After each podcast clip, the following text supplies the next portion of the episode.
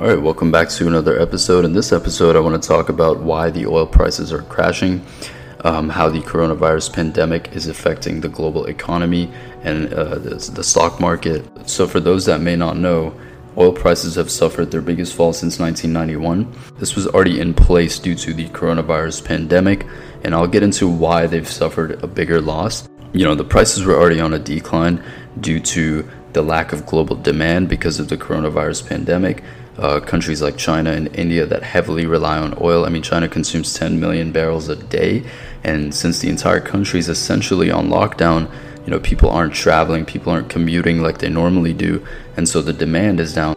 You know, it forced a meeting between OPEC and Saudi Arabia, Russia, which are essentially the top global exporters of oil, and um, you know, the meeting was all about finding a way to mitigate the price drop, meaning cut the production down to match the demand because the demand is decreasing. So what they wanted to do was they wanted to cut it down 2.1 million barrels per day and Saudi Arabia wanted to take it further and cut down 3.6 million barrels per day.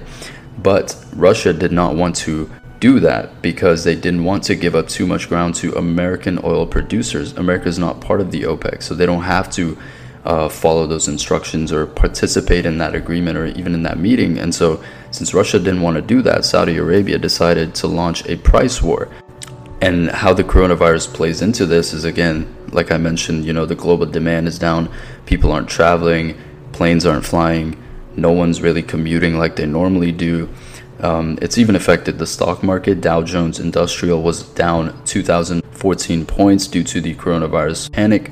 It actually even triggered a halt in trading. They halted trading for 15 minutes to mitigate the volatility in the market, and it was effective to a certain extent. For those listening that may not know what volatility is, essentially it's you know higher price movements. So I'll give a quick example. Tesla used to be a volatile stock, meaning the price would go up and down rapidly. So it wasn't consistent like Apple, Amazon, Google. You know, it was extremely volatile, high volume trades, people that maybe didn't have long term belief in the stock, you know, they shorted or they trade options. And so it's a lot of volatility, is essentially movement in the market, rapid movement. The market triggered a halt in trading, which is extremely rare. This has rarely happened in the past and it was a 15 minute halt, which did kind of help mitigate the volatility.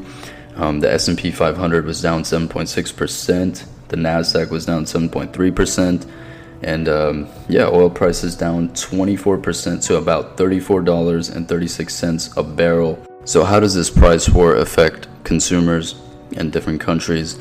For us, you know, gas is going to be cheaper, which seems like a good thing, and it probably is and um, you know for countries like China and India that heavily export oil from uh, Saudi Arabia and Russia, it's essentially going to give them relief in a way. So they're you know it's going to give them monetary relief, which is much needed if we're being honest because of their increased consumption. I mean, again, I'll mention it again. China consumes 10 million barrels of oil a day. They have factories, they have people commuting, flights going in and out it's definitely going to have positive effects in some cases. But in terms of the global economy, it does drive that fear that we're going to have a global recession. I mean, everyone's dumping their portfolios. And personally, what I want to say about that is I don't think the market's going to crash and we're going to have a global recession like people are fearing. I think this is a good time for new investors or people interested in investing to do a little bit of research, you know, learn how to invest and invest in the market while it's down because a lot of things are underpriced. I think this is a good time to invest and even place some calls for people that know about options trading and are into options um, because I think the institutions are solidified. I don't think the market's overly leveraged. And I think um, we're not going to see a crash. We're not going to see a recession. Maybe the fear induced decline is going to continue until you know some of the global threats secedes and people start becoming comfortable or maybe you know maybe find a vaccine or something that comes out and then everyone's going to buy stock from that company by the way. But um, yeah just you know if you if you're interested in investing learn about investing and enter the market. A lot of things are underpriced and you know there's a perpetual fear that the entire market's going to crash history's going to repeat itself banks are going to fail people are going to lose homes you know the panic induced bear market is always funny because um, I think Warren Buffett said this that you want to be greedy when everyone's fearful, and you want to be fearful when everyone's greedy. And so in this case, everyone's fearful. They want to sell. They want to sell because their portfolios are down. They don't understand that you only lose money when you sell. If you buy and you hold, which is a very smart strategy, if you are not emotionally attached or even financially dependent on the money you invest. So if you can afford to invest money that you don't need, that you can afford to lose, if you buy and simply hold, you're not losing. You're losing on paper, but essentially you still own that stock. If you have long-term belief in it, it's going to bounce back. And so this is a good example of that market. It's not going to crash. The institutions are in place. And the ex-CEO of Goldman Sachs, Lloyd Blankfein, said that the market, the US economy is stable enough and not overly leveraged.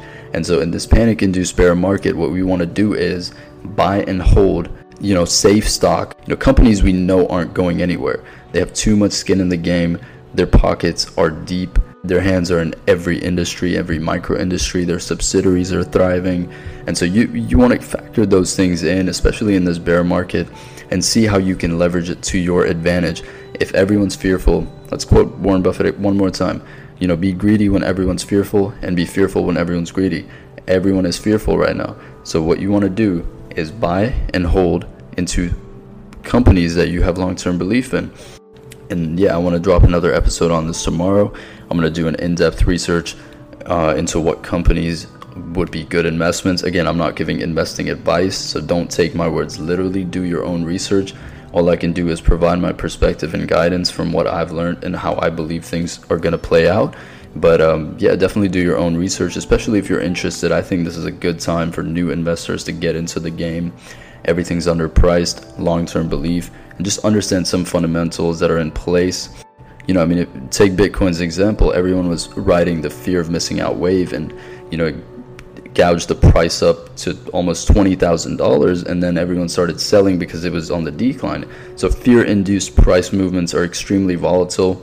But if you continue to hold in something you have long term belief in, you're not going to lose. You may lose on paper in the short term. Everyone's losing on paper right now. It doesn't matter who you are. No one can predict accurately where the market's going to go. And so that is why buying and holding is a smart strategy instead of buying and selling or short selling or even playing with options in a way. You know, I mentioned previously, or I mentioned earlier in the segment that you should get into options trading and you should play some calls, but definitely do your research. I don't advise that for new investors. Option trading is a very, very tricky game to be a part of. It's almost the equivalent of gambling in a way. That's a way to simplify it, but it's, you know, obviously it's more intricate than that. And yeah, that's all I have today. I hope this was valuable for you. If this was valuable and you got something out of this, feel free to leave five stars on iTunes, follow us on Spotify, and uh, check us out on Instagram at the Flex Coach. Thank you.